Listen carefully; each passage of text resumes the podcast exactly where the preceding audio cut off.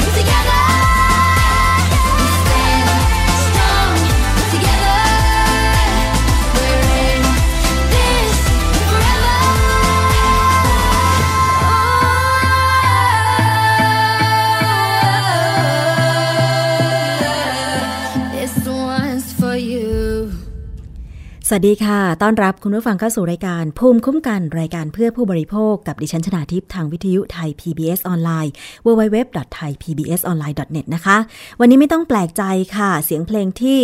นำเข้าสู่รายการที่เปิดให้ฟังเมื่อสักครู่นี้ก็คือเพลง This One's for You เป็นเพลงประจำการแข่งขันฟุตบอลยูโร 2016 ซึ่งก็มีการแข่งขันมาตั้งแต่วันที่ 10 มิถุนายน ผ่านมาหลายวันแล้วคุณผู้ฟังหลายคนเป็นแฟนฟุตบอล แล้วก็เฝ้าติดตามชม การแข่งขันวันหนึ่งในรอบแรกนี่ก็มีประมาณ 3 คู่นะคะ มีทุ่มครึ่ง มีสี่ทุ่มครึ่ง แล้วก็มีตีหนึ่งครึ่ง ซึ่งกว่าจะจบการแข่งขันในแต่ละวันก็เรียกได้ว่า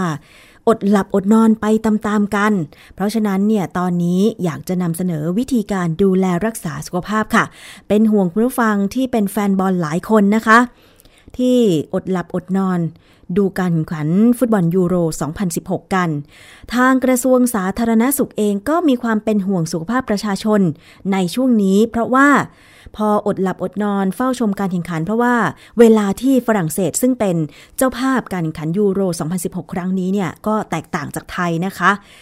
เขาช้ากว่าไทยค่ะ ตอนช่วงเย็นๆบ้านเขาเนี่ยเป็นช่วงดึกของบ้านเราแล้วนะคะ ซึ่งผู้ที่ ชมการแข่งขันฟุตบอลยูโร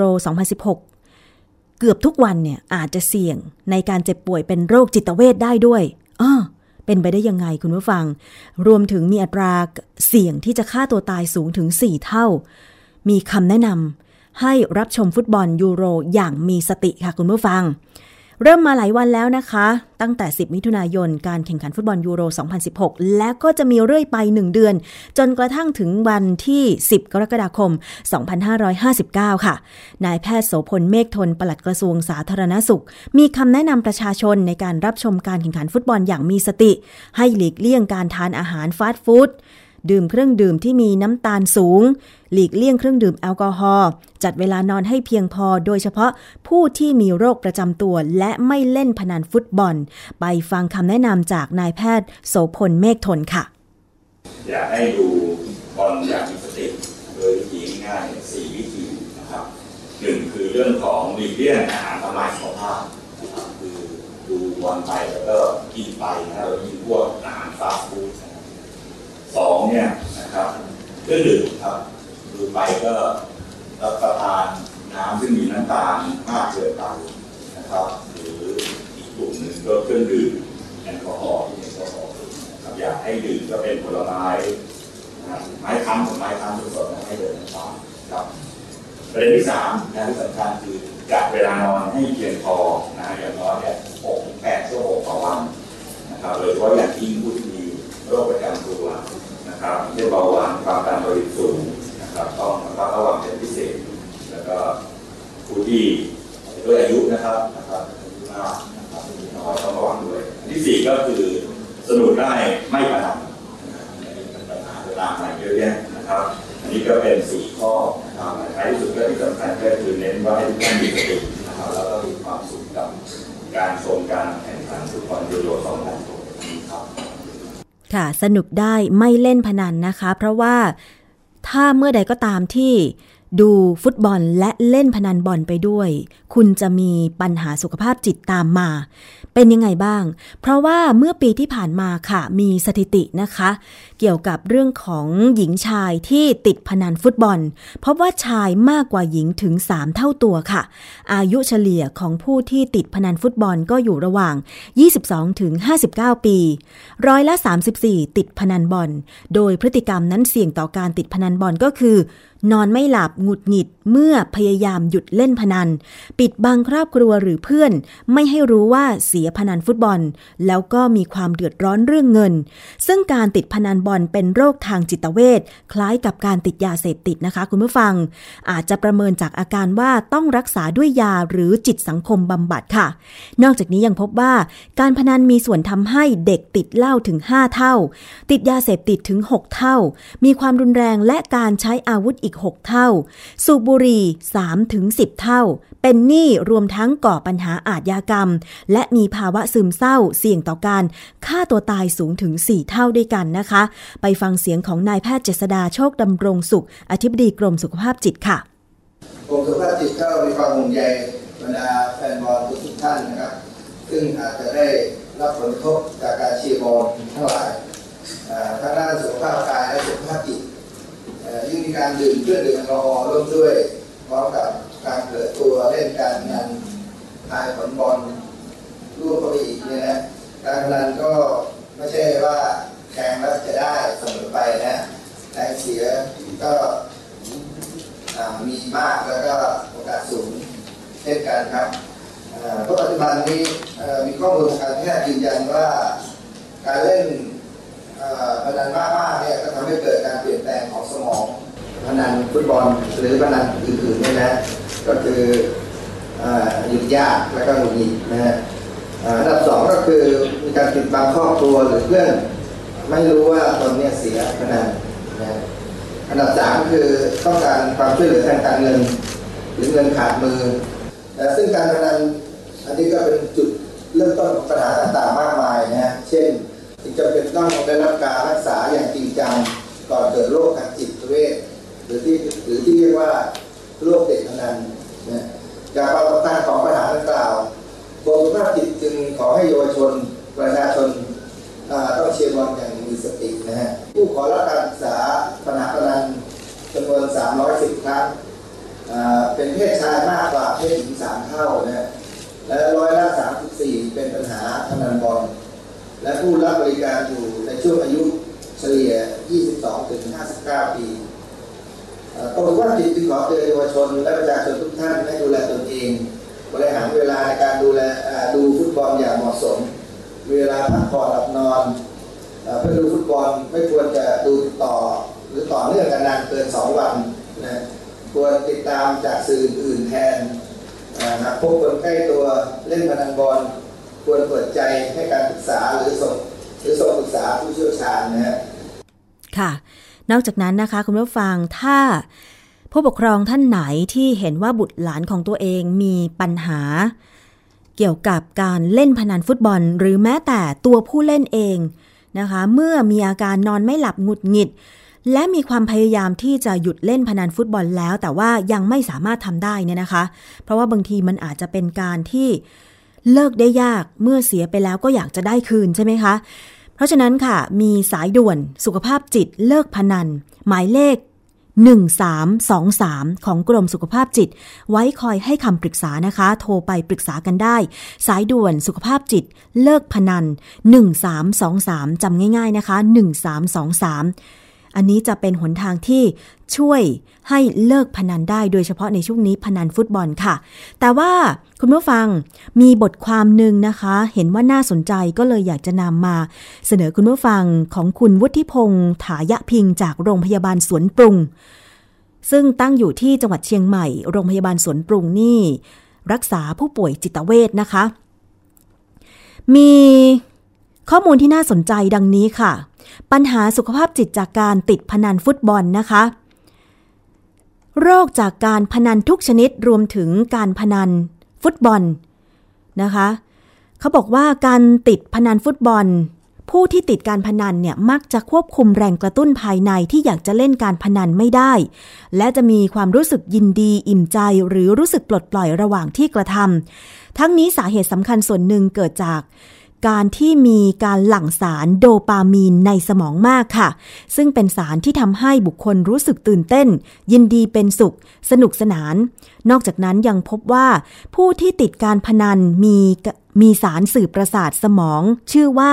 เซโรโทนินลดลง ซึ่งสารเซโรโทนินนี้เป็นสารที่ช่วยให้บุคคล มีความยับยั้งชั่งใจได้ และนี่คือปัจจัยสำคัญที่ทำให้คนติดการพนัน ซึ่งเป็นการ ติดที่สมองและเกี่ยวข้องกับสารเคมีในสมอง มิใช่เกิดจากพฤติกรรม และความคิดแต่เพียงอย่างเดียวนะคะอออย่างที่คนทั่วไปเข้าใจกันนะคะสาเหตุสำคัญของโรคติดการพนันมี 4 ประการค่ะ 1 ก็คือพันธุกรรม จากการศึกษาพบว่า ผู้ป่วยที่ติดการพนันมักจะมีการถ่ายทอดทางพันธุกรรมร่วมด้วย 2. สาเหตุมาจากสังคมสิ่งแวดล้อม ผู้ที่อยู่ในสิ่งแวดล้อมที่กระตุ้นให้มีการเล่นพนันอย่างเช่น บ้านเป็นบ่อนการพนันหรืออยู่ในย่านชุมชน เพื่อนบ้าน เพื่อนฝูงที่เล่นการพนัน มักจะถูกสิ่งแวดล้อมดังกล่าวชักจูงให้เล่นการพนันได้ง่ายขึ้น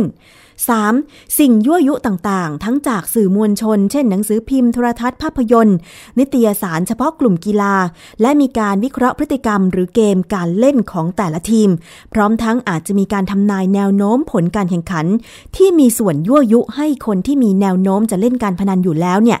เล่นการพนัน และผู้ที่เล่นอยู่แล้วเล่นในปริมาณที่มากขึ้นนะคะ สาเหตุที่ 4 ก็คือสารสื่อประสาทนั่นก็คือสารโดปามีน ซึ่งจะหลั่งในสมองทำให้ผู้ที่เล่นการพนันรู้สึกอิ่มเอมเป็นสุขสนุกสนาน ซึ่งเป็นสารเคมีที่สำคัญในสมองที่มีความสัมพันธ์โดยตรงกับผู้ที่ติดการพนัน นอกจากนั้นยังพบว่าผู้ที่ติดการพนันมีสารสื่อประสาทชื่อซีโรโทนินลดลง ซึ่งสารซีโรโทนินนี้เป็นสารที่ช่วยให้บุคคลมีความยับยั้งชั่งใจได้ค่ะ จะเห็นได้ว่า มีสาเหตุหลายสาเหตุที่ทำให้บุคคลติดการพนันนะคะ วิธีการรักษาโรคติดการพนันค่ะ ก็สามารถที่จะบำบัดรักษาได้ด้วยการทำพฤติกรรมบำบัดและการรักษาด้วยยา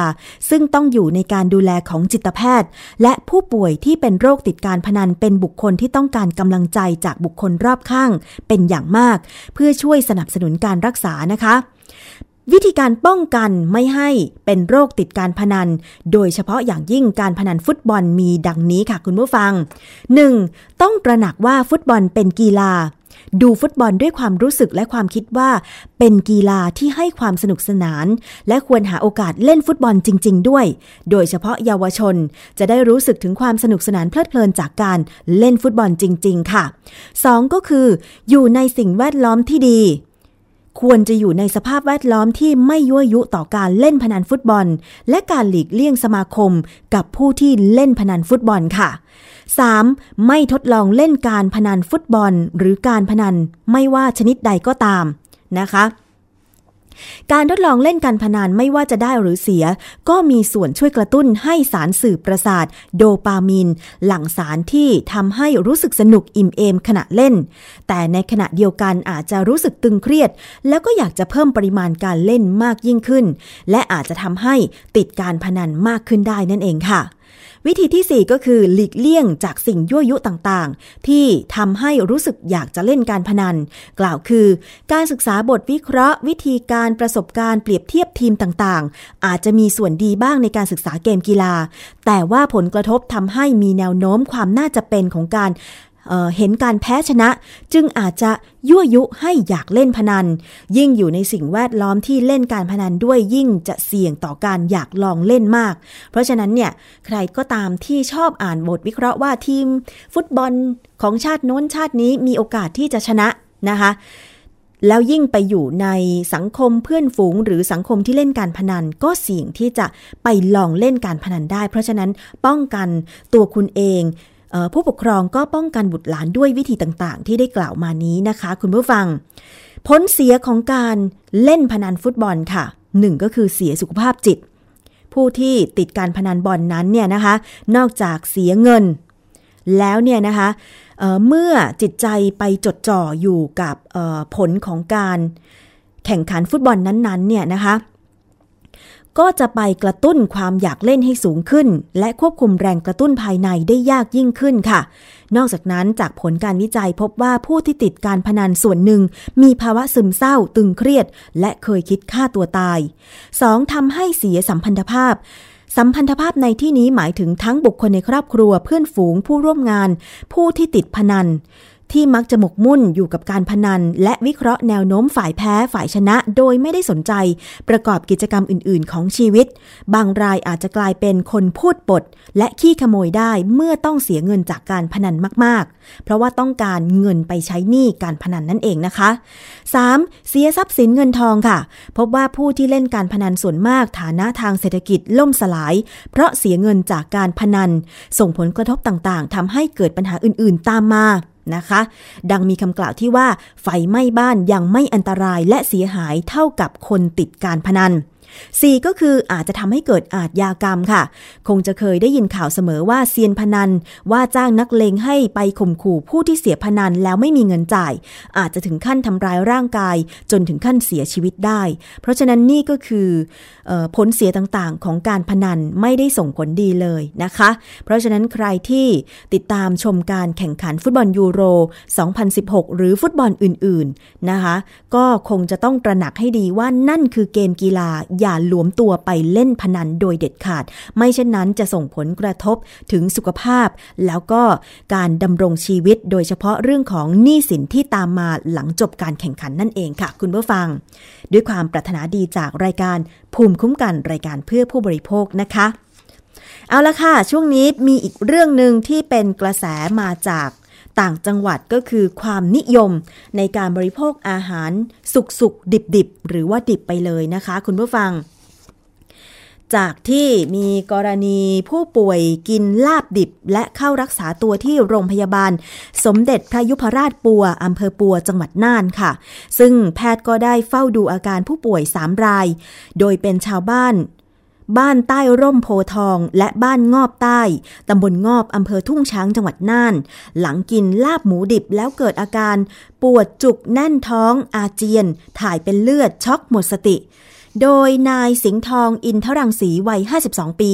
ผู้ช่วยผู้ใหญ่บ้านบ้านใต้ร่มโพทองที่ร่วมกินหมูดิบ ด้วยกันเนี่ยโชคร้ายติดเชื้อในกระแสเลือดแล้วถึงขั้นเสียชีวิตนะคะ ทางแพทย์เปิดเผยว่าเท่าที่ทราบ นายสุรศักดิ์อินทรังสีเนี่ยนะคะ ก็เดินสายร่วมงานเลี้ยงงานบุญต่างๆ พร้อมกับลูกบ้านโดยเจ้าภาพมักจะทำลาบหมูดิบมาเลี้ยงแขกค่ะ หลังจากกินเสร็จผ่านไปสองวันก็เกิดอาการ จุกแน่นท้องอาเจียนแล้วก็ถ่ายเป็นเลือด ลุกเดินไม่ได้จนหมดสติ ครอบครัวต้องหามส่งโรงพยาบาล ผลปรากฏว่าเป็นโรค Streptococcus suis หรือโรคหูดับ ซึ่งเกิดจากเชื้อแบคทีเรียที่มีอยู่ในหมูเท่านั้นนะคะ ขณะเดียวกันทางโรงพยาบาล สาธารณสุขในพื้นที่ก็เร่งรณรงค์ให้ความรู้ประชาชน พร้อมทั้งออกตรวจแหล่งฆ่าสัตว์ต่างๆ เพื่อความปลอดภัยของผู้บริโภคค่ะ แต่ว่าเชื้อนี้มักจะพบกับหมูที่เลี้ยงปล่อยตามป่าเขา และมีการฆ่าโดยไม่ผ่านโรงฆ่าสัตว์ จึงขอฝากเตือนประชาชนที่เกี่ยวข้อง ให้เพิ่มความระมัดระวังด้วยค่ะ ทางด้านนายสุวัสด์พรมสุวรรณผู้ว่าราชการจังหวัดน่าน ก็ยอมรับว่าเป็นประเพณีที่คนทางภาคเหนือ โดยเฉพาะจังหวัดน่านนั้น กินกันเป็นประจำ โดยฝากให้อสมประจำหมู่บ้านต่างๆ เร่งรณรงค์ให้ความรู้ถึงพิษภัยการกิน อาหารสุกๆดิบๆ โดยเฉพาะลาบลู่ซึ่งขอให้งดกินเพื่อไม่ให้เกิดโรคร้าย ไปฟังเสียงของคุณสุวัสด์พรมสุวรรณผู้ว่าราชการจังหวัดน่านค่ะ อันนี้ก็ฝากผ่านไปยังอสมทุกชุมชนทุกหมู่บ้านว่า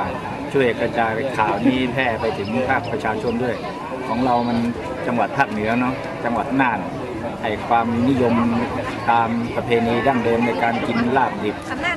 กินอาหารดิบเนี่ยมันก็ยังมีอยู่ แต่ว่าในขณะนี้ก็เห็นแล้วว่ามันเกิดโรคนะครับที่อันตรายถึงกับชีวิต ขณะนี้ก็เสียชีวิตไปแล้วหนึ่งละ ก็อยากฝากไปถึงพี่น้องพ่อแม่พี่น้องประชาชนว่า ให้กินของสุกหน่อย กินของที่มันถูกสุขอนามัย ซึ่งเรื่องเนี้ยอ่าข่าวสารต่างๆพวกนี้ทางอสมก็จะต้องเอาไปพูดให้กับพี่น้องประชาชนได้ทราบทุกหมู่บ้าน ค่ะ ในขณะเดียวกันนะคะ กระทรวงสาธารณสุขก็ออกมาเตือนประชาชนเช่นเดียวกันว่า ห้ามรับประทานเนื้อหมูสุกๆดิบๆค่ะ นายแพทย์สุวรรณชัย วัฒนายิ่งเจริญชัย รองปลัดกระทรวงสาธารณสุข และโฆษกกระทรวงสาธารณสุขนะคะ ได้ออกโรงเตือนประชาชนในการรับประทานอาหาร เนื้อหมูที่ปรุงดิบ หรือสุกๆดิบๆค่ะ โดยเฉพาะเกี่ยวกับเรื่องของอาชีพเกษตรกรที่รับจ้าง หรือว่าผู้ที่เลี้ยงหมูด้วยนะคะว่า อาจจะเสี่ยงเป็นโรคไข้หูดับ หูพิการถาวรค่ะ โดยมีข้อมูลตั้งแต่วันที่ 1 มกราคมถึง 3 มิถุนายน 2559 นะคะ พบผู้ป่วยแล้วถึง 122 คนใน 19 จังหวัด เสียชีวิตแล้ว 8 คนค่ะโรคนี้เกิดจากเชื้อแบคทีเรียที่มีชื่อว่า Streptococcus suis ค่ะ เชื้อจะไปทำลายอวัยวะภายใน และระบบประสาททำให้เยื่อหุ้มสมอง เยื่อบุหัวใจอักเสบ และประสาทหูทั้งสองข้างอักเสบ แล้วก็เสื่อมอย่างรุนแรง หูหนวกตลอดชีวิต โดยจะป่วยหลังติดเชื้อประมาณ 3-5 วันนะคะ อาการของโรคหูดับก็คือจะมีไข้สูง ปวดศีรษะอย่างรุนแรง หูดับ ท้องเสีย ปวดเมื่อยกล้ามเนื้อหายใจหอบ เสียชีวิตจากการติดเชื้อในกระแสเลือด ได้ถึงอัตราร้อยละ 5-20 เลยทีเดียวนะคะสำหรับผู้ที่สัมผัสกับสุกรที่ติดโรค โดยตรงอย่างผู้เลี้ยงสุกร ผู้ที่ทำงานในโรงฆ่าสัตว์ ผู้ที่ชำแหละเนื้อสุกร ส่วนกลุ่มเสี่ยงป่วยรุนแรงหากติดเชื้อก็คือผู้ที่ติดสุราเรื้อรัง และผู้ที่มีโรคประจำตัว อย่างเช่นโรคเบาหวาน โรคไต โรคมะเร็ง แล้วก็โรคหัวใจค่ะมีคำแนะนำประชาชนในการเลือกซื้อเนื้อหมูจากตลาดสดหรือห้างสรรพสินค้านะคะให้ เเลือกซื้อจากตลาดสดหรือห้างสรรพสินค้าเหล่านี้ เพราะว่าจะผ่านการตรวจสอบมาตรฐานจากโรงฆ่าสัตว์ ไม่ซื้อเนื้อหมูที่มีกลิ่นคาว มีสีคล้ำหรือเนื้อยุบ แล้วก็ปรุงเนื้อหมูให้สุกด้วยความร้อนนานอย่างน้อย 10 นาที หรือต้มจนเนื้อไม่มีสีแดง ไม่รับประทานเนื้อหรือเลือดหมูดิบ หรือดิบดิบๆสุกๆค่ะแล้วก็นอกจากนั้นนะคะยังมีความเป็นห่วงเกษตรกร ผู้เลี้ยงสุกร และผู้ที่ทำงานในโรงฆ่าสัตว์ ที่เสี่ยงต่อการเกิดโรคไข้หูดับค่ะ เนื่องจากว่าต้องสัมผัสกับสุกรที่ติด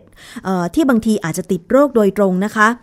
ก็อย่างที่บอกไปว่าตั้งแต่ช่วงต้นปีที่ผ่านมาจนถึงต้นเดือนมิถุนายนเนี่ยพบผู้เสียชีวิตจากโรคไข้หูดับแล้ว 8 คนที่เนื่องมาจากการทานเนื้อหมูสุกๆ ดิบๆ นะคะ คุณผู้ฟัง เพราะฉะนั้นค่ะก็ต้องมีวิธีการปฏิบัติตัว ไม่สัมผัสเนื้อหมู หรือว่าเลือดหมูดิบแบบนี้โดยตรงแล้วก็เวลาจะทานเนี่ยต้องทำเนื้อหมูเลือดหมูให้สุกด้วยนะคะ ไม่เช่นนั้นอาจจะเสี่ยงกับโรคหูดับได้ เป็นความปรารถนาดีจากรายการภูมิคุ้มกัน รายการเพื่อผู้บริโภคด้วยนะคะ คุณผู้ฟัง เอาละค่ะ ช่วงนี้มีเพลงให้ฟังพักกันครู่หนึ่งเดี๋ยวช่วงหน้ามาติดตามนานาสาระ และเรื่องอื่น ๆ กันต่อค่ะ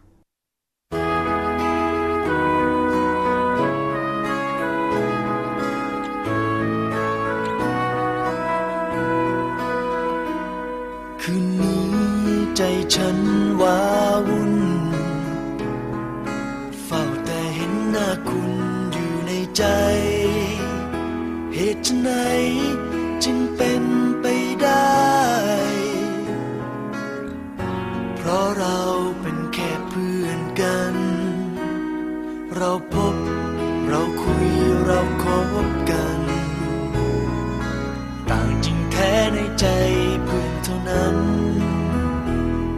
สุดท้ายใจทนไม่ได้ รักคุณจนล้นใจ ความรักตัวเดียวเท่านั้นเอง ที่บรรเลงในหัวใจ ซึ่งตัวฉันฉันไม่เข้าใจ รักนี้มาจากไหน อยากจะหนีหนีไปให้ไกล ไม่อาจซ่อนความในหากได้เจอ แต่ยังหวังยังคงเพ้อเจอ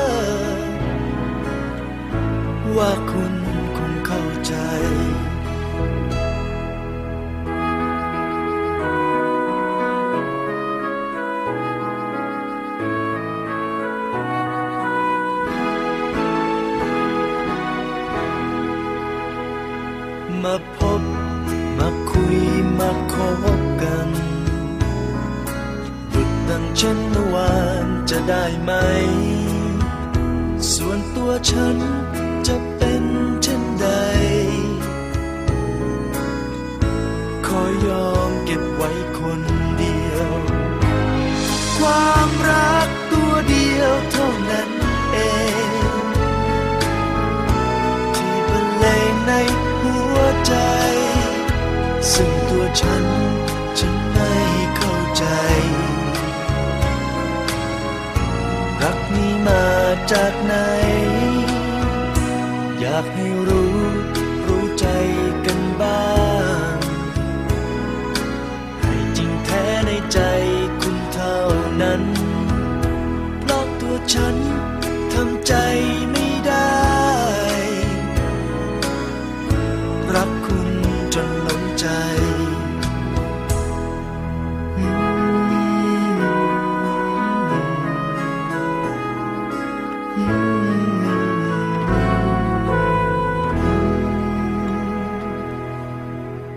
คุณกำลังฟังรายการภูมิคุ้มกันรายการเพื่อผู้บริโภคนะคะ ทางวิทยุไทย PBS ออนไลน์ www.thaipbsonline.net และท่านที่อยู่ใน 5 จังหวัดนะคะ ที่รับฟังทางวิทยุชุมชนที่เชื่อมโยงสัญญาณค่ะ ไม่ว่าจะเป็นจังหวัดสุพรรณบุรี ฟังทาง สถานีวิทยุชุมชนคนหนองย่าไซ FM 107.5เมกะเฮิรตซ์นะคะ สมุทรสาครฟังได้ที่สถานีวิทยุชุมชนปฐมสาคร FM 106.25เมกะเฮิรตซ์ค่ะ ส่วนที่ราชบุรีนะคะฟังได้ที่สถานีวิทยุชุมชนวัดโพธิ์บัลลังก์ FM 103.75เมกะเฮิรตซ์ค่ะ ที่จังหวัดลำพูนฟังได้ที่สถานีวิทยุชุมชนคนเมืองลี้ FM 103.75เมกะเฮิรตซ์และสถานีวิทยุชุมชนเทศบาลทุ่งหัวช้าง FM 106.25เมกะเฮิรตซ์ค่ะ ที่จังหวัดกาฬสินธุ์ฟังได้ที่วิทยุชุมชน คนเขาวง FM 89.5เมกะเฮิรตซ์นะคะ ง่ายๆเลย ก็หมุนคลื่นไปรับฟังตามคลื่นที่ดิฉันได้เรียนไป หรือว่าจะเปิดทางหน้าเว็บไซต์ www.thaipbsonline.net เพราะว่าตอนนี้สัญญาณอินเทอร์เน็ตเข้าใจว่าเข้าถึงเกือบทุกพื้นที่แล้วนะคะ หรือว่าจะดาวน์โหลดแอปพลิเคชันไทย PBS ค่ะ ไป search หาได้เลยนะคะ ไม่ว่าจะเป็นระบบมือถือจาก Android หรือ iOS ดาวน์โหลดไปติดตั้งในมือถือของคุณฟรี ๆ เลยค่ะ แล้วก็เปิดรับฟังวิทยุไทย PBS ได้เลยนะคะ ทุกรายการเราอยู่เป็นเพื่อนกันค่ะ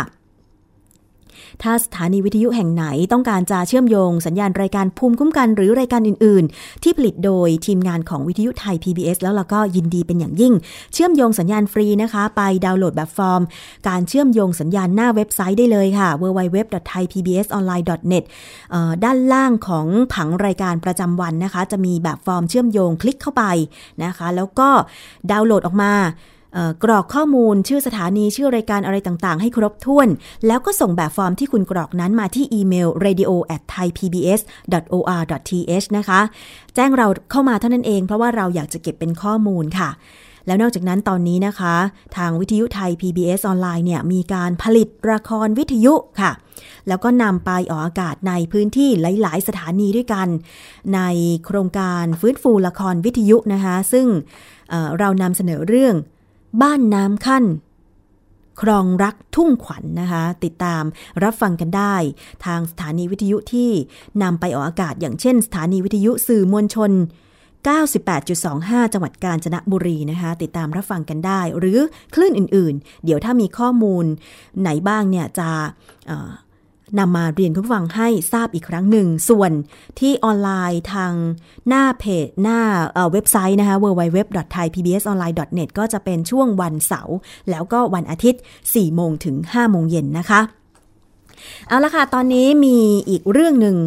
ที่ต้องพูดถึงเพราะว่ามันเป็นเหตุการณ์รายวันเลยก็ว่าได้ก็คืออุบัติเหตุต่างๆ ที่เกิดขึ้น โดยเฉพาะเกิดขึ้นกับรถตู้ แล้วก็รถบัสนะคะ ซึ่งก็ถือเป็นรถสาธารณะประเภทหนึ่งด้วยเช่นกัน คงจะจำกันได้เมื่อสองวันที่ผ่านมาค่ะ มีอุบัติเหตุรถตู้ของคณะครูโรงเรียน คุ้มกล้าวสกอล่า ย่านมีนบุรี กรุงเทพมหานครนะคะ ที่เกิดอุบัติเหตุพลิกคว่ำแล้วก็เกิดเพลิงลุกไหม้ บนถนนมอเตอร์เวย์ขาเข้าทำให้มีผู้เสียชีวิตถึง 11 คนบาดเจ็บ 4 คนค่ะ แต่ว่าเช้าวันนี้นะคะ ที่โรงเรียนคุ้มกล้าวสกอล่าก็ยังคงเปิดสอนตามปกติ ถึงแม้ว่าจะมีบุคลากรทางการศึกษาเสียชีวิตไปแล้วถึง 8 คนด้วยกันโดยมีการประสานครูจากโรงเรียนในเครือข่าย จัดสรรมาทำการสอนทดแทนรวมเป็น 12 คนค่ะ เพื่อสอนนักเรียนที่มีมากกว่า 100 คน แล้วก็หลังเกิดเหตุวันที่ 10 มิถุนายนที่ผ่านมา ที่มีอุบัติเหตุรถตู้ของคณะครูโรงเรียนคุ้มกล้าวสกอล่าเกิด ชนแท่ง barrier กลางถนนมอเตอร์เวย์ในพื้นที่ตำบลดอนหัวหัวฬ่อนะคะอำเภอเมืองจังหวัดชลบุรีจนเกิดเพลิงลุกไหม้ มีผู้เสียชีวิต 11 คนบาดเจ็บ 4 คน เป็นบุคลากรทางการศึกษา หรือว่าเป็นครูที่โรงเรียนคุ้มกล้าวสกอล่าถึง 8 คน แล้วก็โรงเรียนเซนนีโอ สีชนแดนจังหวัดเพชรบูรณ์ถึง 3 คนนะคะ ด้านนายกมลบูรณพงศ์รองอธิบดีกรมการขนส่งทางบกค่ะกล่าวว่า พื้นที่ได้กล่าวนะคะภายหลังไปยังพื้นที่จุดเกิดเหตุร่วมกับรัฐมนตรีช่วยว่าการกระทรวงคมนาคมนะคะ บอกว่าจะให้รถตู้ส่วนบุคคลเนี่ยติดตั้งค้อนทุบกระจก แล้วก็ถังดับเพลิงเหมือนกับรถตู้โดยสารสาธารณะ เพื่อป้องกันเหตุลักษณะเดียวกัน หลังตั้งข้อสังเกตว่า ขณะเกิดเหตุเพลิงไหม้เนี่ยนะคะ ภายในตัวรถไม่มีค้อนทุบกระจกทำให้คนหนีออกนอกรถไม่ทัน ซึ่งจะต้องหามาตรการเพื่อสร้างมาตรฐานให้รถยนต์ส่วนบุคคลต่อไปนะคะ แล้วก็หลังเกิดอุบัติเหตุทำให้มีการสูญเสียครั้งใหญ่นี้ นายนิกรจำนงประธานคณะกรรมาการวิสามันขับเคลื่อนการปฏิรูป ระบบความปลอดภัยทางถนน สภาขับเคลื่อนการปฏิรูปประเทศ หรือสอปทก็กล่าวว่า เตรียมหารือถึงความปลอดภัยทางถนน และมาตรการที่จะนำมาใช้ เพื่อเสนอต่อสอปท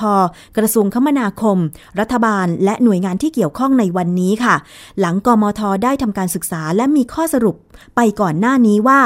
การใช้รถตู้เพื่อการโดยสารนั้นไม่มีความเหมาะสม และเสี่ยงอันตราย เนื่องจากผู้โดยสารมีประตูเข้าออกเพียงทางเดียว เมื่อเกิดอุบัติเหตุพลิกคว่ำโดยที่ด้านประตูด้านประตูคว่ำลงเนี่ยนะคะ ก็จะทำให้ผู้โดยสารไม่สามารถหนีออกจากตัวรถได้ หรือผู้โดยสารจะ ผู้ที่อื่นผู้อื่นเนี่ยนะคะที่จะเข้าไปให้ความช่วยเหลือ ก็เข้าไปช่วยเหลือไม่ได้ ประกอบกับหากเป็นรถติดแก๊สหรือใช้น้ำมันเบนซิน เป็นเชื้อเพลิง โอกาสที่จะเกิดไฟไหม้ แล้วก็คลอกผู้โดยสารที่ติดอยู่ด้านในเสียชีวิตทั้งคันเนี่ยก็มีโอกาสเป็นไปได้สูง เพราะฉะนั้นเนี่ยดิฉันก็เห็นว่าเรื่องนี้นะคะ ก็ขอสนับสนุน นะคะทางด้านของสปทว่าควรจะนำไปเสนอต่อกระทรวงคมนาคมและรัฐบาลหน่วยงานที่เกี่ยวข้องโดยเร็วค่ะ เพราะว่าเคยนำเสนอแล้วก็สัมภาษณ์นักวิชาการด้านความปลอดภัยทางถนน นักวิชาการด้านยานยนต์หลาย ๆ ท่าน ก็เห็นตรงกันนะคะว่า รถตู้ไม่มีความเหมาะสมในการที่จะใช้โดยสาร และไม่มีประเทศไหนในโลกนี้ใช้รถตู้ในการโดยสารอ๋อยกเว้นประเทศในอาเซียน นะอย่างเช่น ลาวเป็นต้นที่อาจจะใช้รถตู้ในการโดยสารรับส่งนักท่องเที่ยว เพราะเคยเห็นในสารคดีท่องเที่ยวว่าใช้รถตู้ในการรับส่งนักท่องเที่ยว ซึ่งจริง ๆ แล้วประเทศที่พัฒนาแล้วอย่างญี่ปุ่นเนี่ยนะคะ เขาใช้รถตู้ เพียงเพื่อการขนส่งเท่านั้นค่ะคุณผู้ฟังไม่ว่าจะเป็นการขนส่งอาหารหรือเป็นรถที่ใช้สำหรับให้ช่าง ในการที่จะขนอุปกรณ์ต่างๆ ไปซ่อมแซมตามจุดต่างๆ เท่านั้นนะคะ อันนี้ไปเห็นมากับตาค่ะคุณผู้ฟังแล้วก็ได้ไปสัมผัสมาด้วยตัวเองว่าที่ญี่ปุ่นเนี่ยนะคะไม่ไม่ใช้รถตู้ในการโดยสาร เพราะฉะนั้นเนี่ยมันไม่มีความเหมาะสมใด ๆ อย่างเช่นที่บอกไปว่ามันมีทางเข้าออกเพียงด้านเดียว แถมอุปกรณ์การช่วยเหลือชีวิตก็ยังไม่มีนะคะ ถึงแม้ว่าจะมีค้อนทุบกระจกก็ตาม แต่ณวินาทีที่เกิดอุบัติเหตุนั้น ก็เข้าใจว่าผู้ที่ประสบเหตุบางทีอาจจะตื่นตกใจ แล้วทำอะไรไม่ถูกหรือตัวเองติดอยู่ในรถนะคะ บาดเจ็บอยู่ไม่สามารถที่จะหาค้อนมาทุบกระจกเพื่อหนีออกมาได้นะคะหลายเหตุการณ์เกิดไฟคลอกจนผู้โดยสารเสียชีวิต อันนี้เป็นที่น่าเสียใจเป็นอย่างยิ่งค่ะ ขอสนับสนุนให้มีการเสนอต่อหน่วยงานที่เกี่ยวข้อง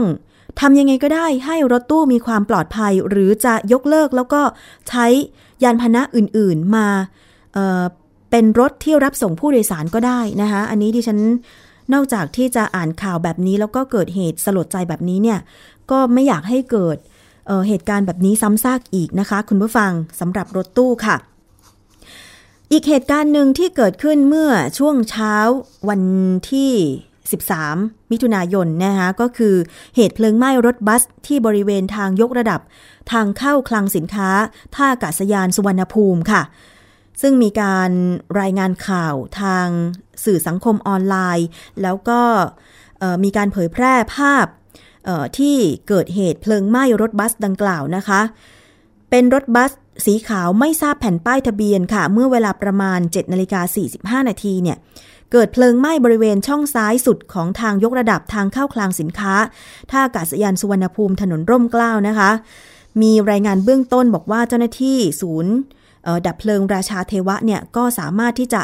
ควบคุมเพลิงไว้ได้ แต่ว่าก็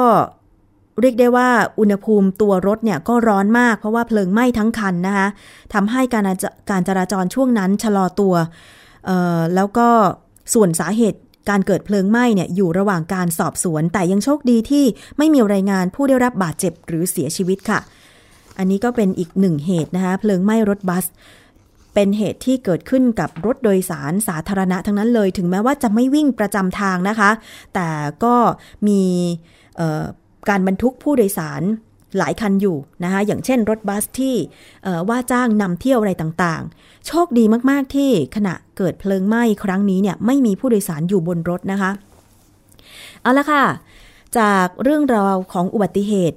รถโดยสารสาธารณะเราไปต่อกันที่นานาสาระค่ะ คุณยศพรพยุงสุวรรณวันนี้จะมีเรื่องอะไรมานำเสนอไปติดตามกันค่ะ นานาสาระ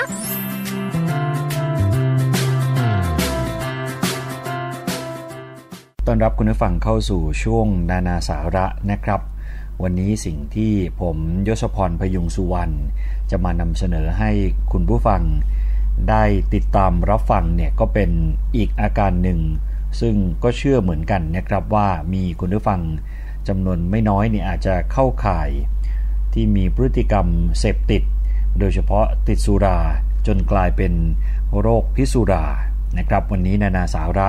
ก็เลยอยากจะมาขยายความในเรื่องนี้ให้คุณผู้ฟัง ได้มองภาพรวมนะครับ แล้วก็เจาะเฉพาะในเรื่องของโรคพิษสุราให้ได้ทราบกัน พูดถึงเรื่องของการเสพติดสิ่งต่างๆเนี่ยนะครับ คนเราก็สามารถเสพติดสิ่งต่างๆเนี่ยได้หลายชนิด รวมถึงติดการกระทำบางชนิดนะครับจนกลายเป็นพฤติกรรมเสพติดได้เหมือนกัน ลักษณะของคนที่มีพฤติกรรมเสพติดเนี่ยนะครับ ก็คือคนที่มีความ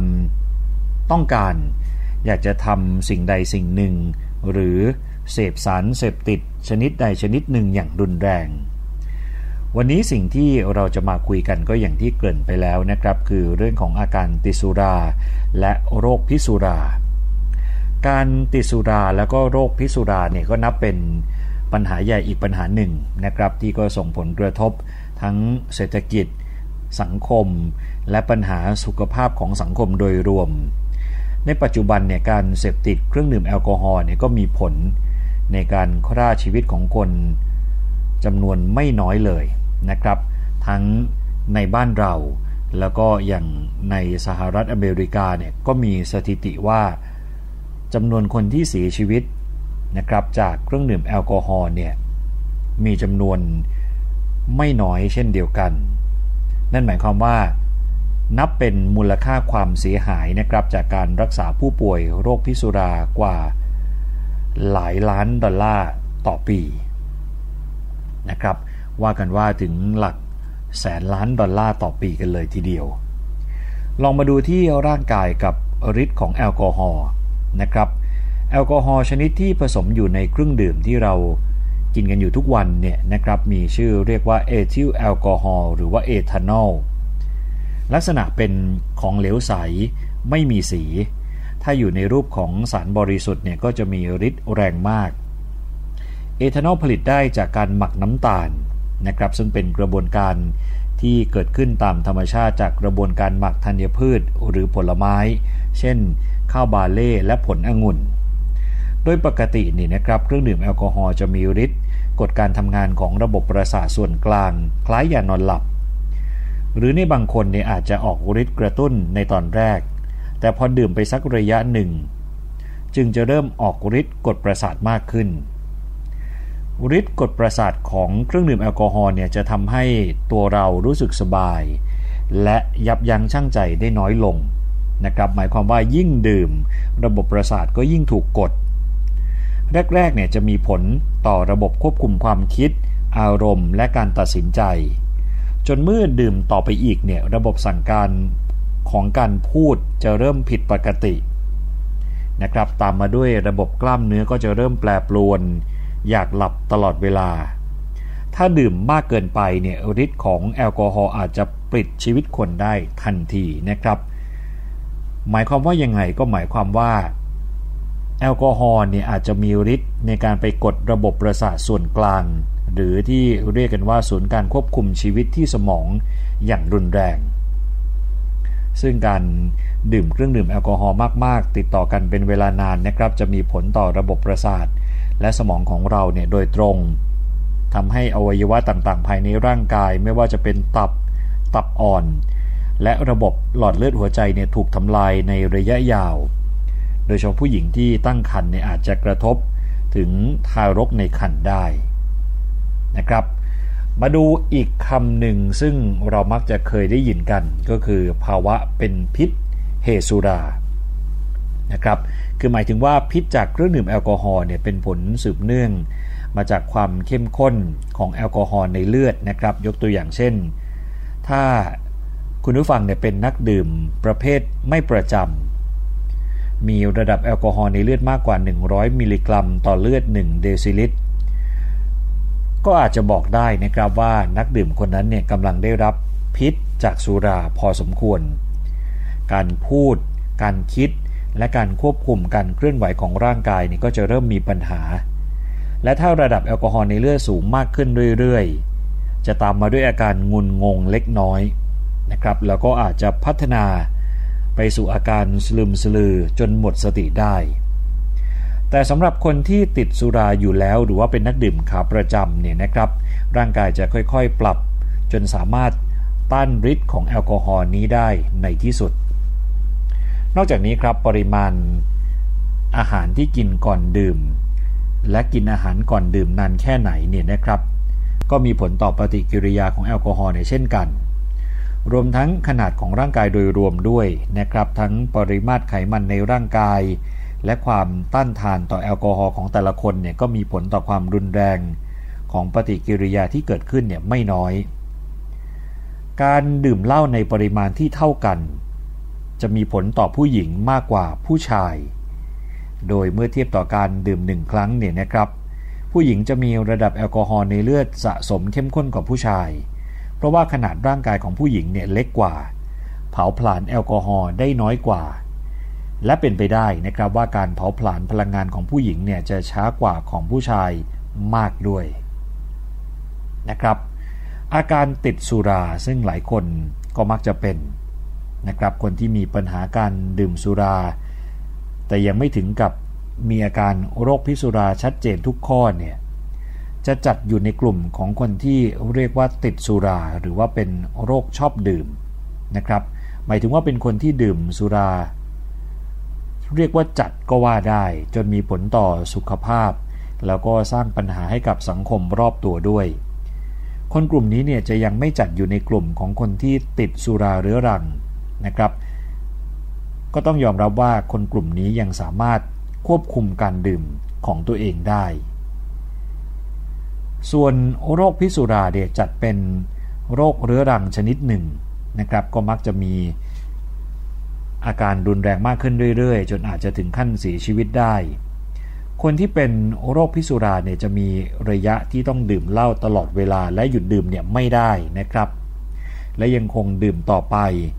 แม้ว่าจะเริ่มเห็นผลร้ายเกิดขึ้นเนี่ยตามมาเรื่อยๆ ทั้งการเกิดอาการเจ็บป่วยทางความคิด นะครับ หรือว่าผู้ป่วยส่วนใหญ่เนี่ยมักไม่ยอมรับความผิดปกติของตัวเอง นอกจากนั้นยังมีแนวโน้มอื่นๆเนี่ยมาประกอบด้วยนะครับสำหรับโรคพิษสุราก็คือ ชอบดื่มคนเดียว หรือแอบดื่มโดยไม่บอกให้ใครรู้จำเรื่องที่พูดหรือว่าเรื่องที่สัญญากับคนอื่นเนี่ยไม่ได้กำหนดเวลาดื่มไว้ล่วงหน้านะครับ เช่น ก่อนมื้อเย็น ระหว่างมื้อเย็น หรือว่าหลังมื้อเย็น ถ้าไม่ได้ดื่มหรือว่ามีใครท้วงติงเนี่ยจะเกิดอาการหงุดหงิดกระวนกระวาย แล้วก็รู้สึกกระวนกระวายนะครับพอถึงเวลาดื่ม โดยเฉพาะถ้ารู้ว่าไม่มีเหล้าให้ดื่ม หรือมีพฤติกรรมซ่อนเหล้าไว้ในที่แปลกๆ ทั้งที่บ้านที่ทำงานและในรถนะครับ คนที่มีอาการของโรคพิษสุราเนี่ยมักจะดื่มรวดเดียวเนี่ยหมดเลยนะครับ สั่งหรือชงเหล้าทีเดียว 2 แก้ว กลายเป็นโรคพิษสุราโดยที่ไม่ได้ตั้งใจ เพราะรู้สึกว่าดื่มแล้วเนี่ยมีความสุขนะครับ หรือว่าดื่มแล้วจะได้รู้สึกเหมือนเดิม และมักจะมีปัญหาเรื่องสัมพันธภาพกับคนอื่น ทั้งกับที่ทำงาน กับการเงิน หรือว่าเรื่องผิดกฎหมายอื่น ๆนะครับ นี่คือโรคพิษสุรา คราวนี้การบำบัด โรคพิษสุราและอาการติดสุราเนี่ยผู้ป่วยโรคพิษสุราแล้วก็คนที่ติดสุราเนี่ยมักจะไม่ยอมไปบำบัดรักษาง่ายๆนะครับแล้วก็ไม่ยอมรับว่าตัวเองเนี่ยป่วย ส่วนใหญ่ต้องบังคับ ถึงจะยอมไปรักษาตัว หรือถ้าเมื่อใดนะครับที่มีปัญหาเจ็บป่วย แล้วก็มีเรื่องอาชญากรรมเข้ามาเกี่ยวข้องด้วย ก็จะยิ่งตัดสินใจง่ายขึ้น ปกติครอบครัวและญาติเนี่ยต้องช่วยกัน นะครับ โดยเฉพาะช่วยกันผลักดัน ให้ผู้ป่วยเนี่ยเห็นความสำคัญ เข้าใจและยอมรับการเข้าบำบัดรักษาตัวนะครับ โดยเฉพาะถ้าคุณผู้ฟังมีเพื่อนหรือว่าคนในบ้านที่กำลังมีปัญหาที่ว่านี้เนี่ยแล้วก็อยากจะช่วยเหลือนะครับ ควรจะขอคำปรึกษาจากคุณหมอผู้เชี่ยวชาญ หรือว่าผู้ที่ชำนาญการเฉพาะสาขาน่าจะดีที่สุดนะครับ คราวนี้ลองมาดูนะครับว่าเราจะสามารถ เช็คได้ด้วยตัวเอง เบื้องต้นได้อย่างไรว่าเราเนี่ยเป็นโรคพิษสุราเนี่ยหรือไม่นะครับคุณผู้ฟังมีแบบทดสอบการตรวจโรคพิษสุราด้วยตัวเอง ซึ่งจัดทำขึ้นในปีพศ 2535 โดยสถาบันมาโยคลินิกนะครับ ก็มีคำถามหลายข้อทีเดียวที่ตั้งคำถามเกี่ยวกับเรื่องนี้นะครับ แต่ว่าเราอาจจะไม่ได้เลือกนำมาเสนอทั้งหมด นะครับ ตัวอย่างของคำถามที่คุณผู้ฟังอาจจะลองตอบในใจดู และถ้ามีอาการอย่างนี้หรือว่าคนที่ใกล้ตัวมีอาการอย่างนี้หรือคำตอบตรงกับสิ่งที่เรากำลังจะนำเสนอเนี่ยก็อาจเรียกได้ว่าเป็นโรคพิษสุรานะครับคำถามแรกคือ ถามว่าดื่มเป็นครั้งคราวเนี่ยหรือไม่นะครับ ข้อแรก ถ้าตอบว่าใช่ ก็แสดงว่ามีแนวโน้มมากนะครับที่จะเป็นโรคพิษสุรา ข้อที่ 2 คุณผู้ฟังเนี่ยรู้สึกว่าตัวเองเป็นคนดื่มปกติ คือหมายถึงไม่จัดมากหรือไม่นะครับ ข้อนี้ตอบว่าไม่ใช่ คือถ้าตอบว่าไม่ใช่ ก็มีแนวโน้มนะครับ หรือว่าตื่นเช้าขึ้นมาหลังจากดื่มไปเมื่อคืนเนี่ย แล้วรู้สึกว่าจำเรื่องเมื่อคืนไม่ได้เลยหรือไม่ อันนี้คือถ้าตอบว่าใช่ก็มีแนวโน้มนะครับ คนใกล้ชิดเคยกังวลหรือว่าปลิปากบ่นเรื่องของการดื่มหรือไม่ หมายถึงการดื่มของคุณผู้ฟังเนี่ยหรือไม่นะครับ ถ้าตอบว่าใช่ ก็เป็นอีกข้อที่ทำให้บ่งบอกว่าเรามีแนวโน้มนะครับ ถ้าดื่มเหล้าไปสัก 1-2 แก้ว แล้วสามารถหยุดได้โดยไม่รู้สึกหงุดหงิดเนี่ยหรือไม่นะครับถ้าตอบว่าไม่ใช่ ก็แน่นอนนะครับว่ามีแนวโน้มอีกเช่นเคย ข้อที่ 6 ก็คือรู้สึกผิดเมื่อดื่มเหล้าเนี่ยหรือไม่ ถ้าตอบว่าใช่นะครับ ก็หมายถึงว่ามีแนวโน้มที่จะป่วยด้วยโรคพิษสุรานะครับ ข้อที่ 7 คือเพื่อนๆ หรือว่าญาติเนี่ยคิดว่าคุณเป็นคนที่ดื่มปกติหรือไม่ ถ้าตอบว่าไม่ใช่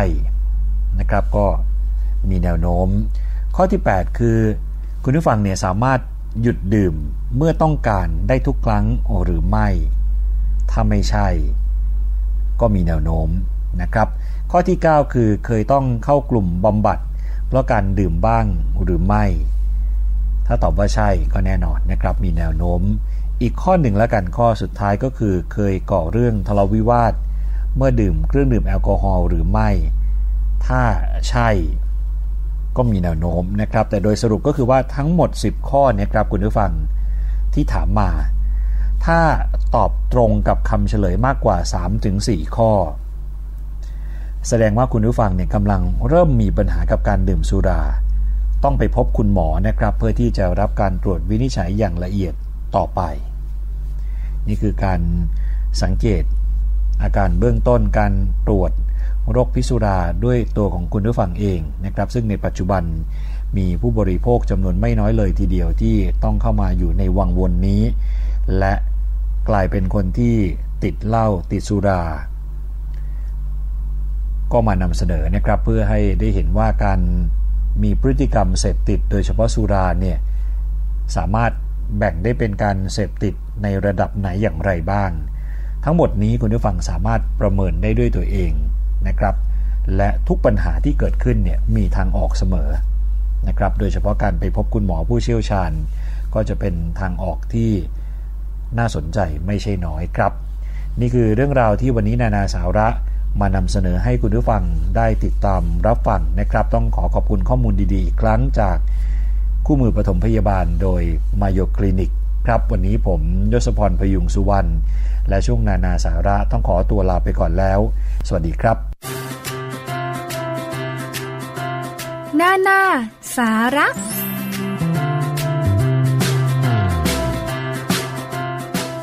ขอบคุณมากเลยนะคะสำหรับการติดตามรับฟังรายการภูมิคุ้มกันรายการเพื่อผู้บริโภคกับดิฉันชนาทิพไพรพงศ์ค่ะ ทุกวันจันทร์ถึงวันศุกร์นะคะ 11ถึง12 นาฬิกา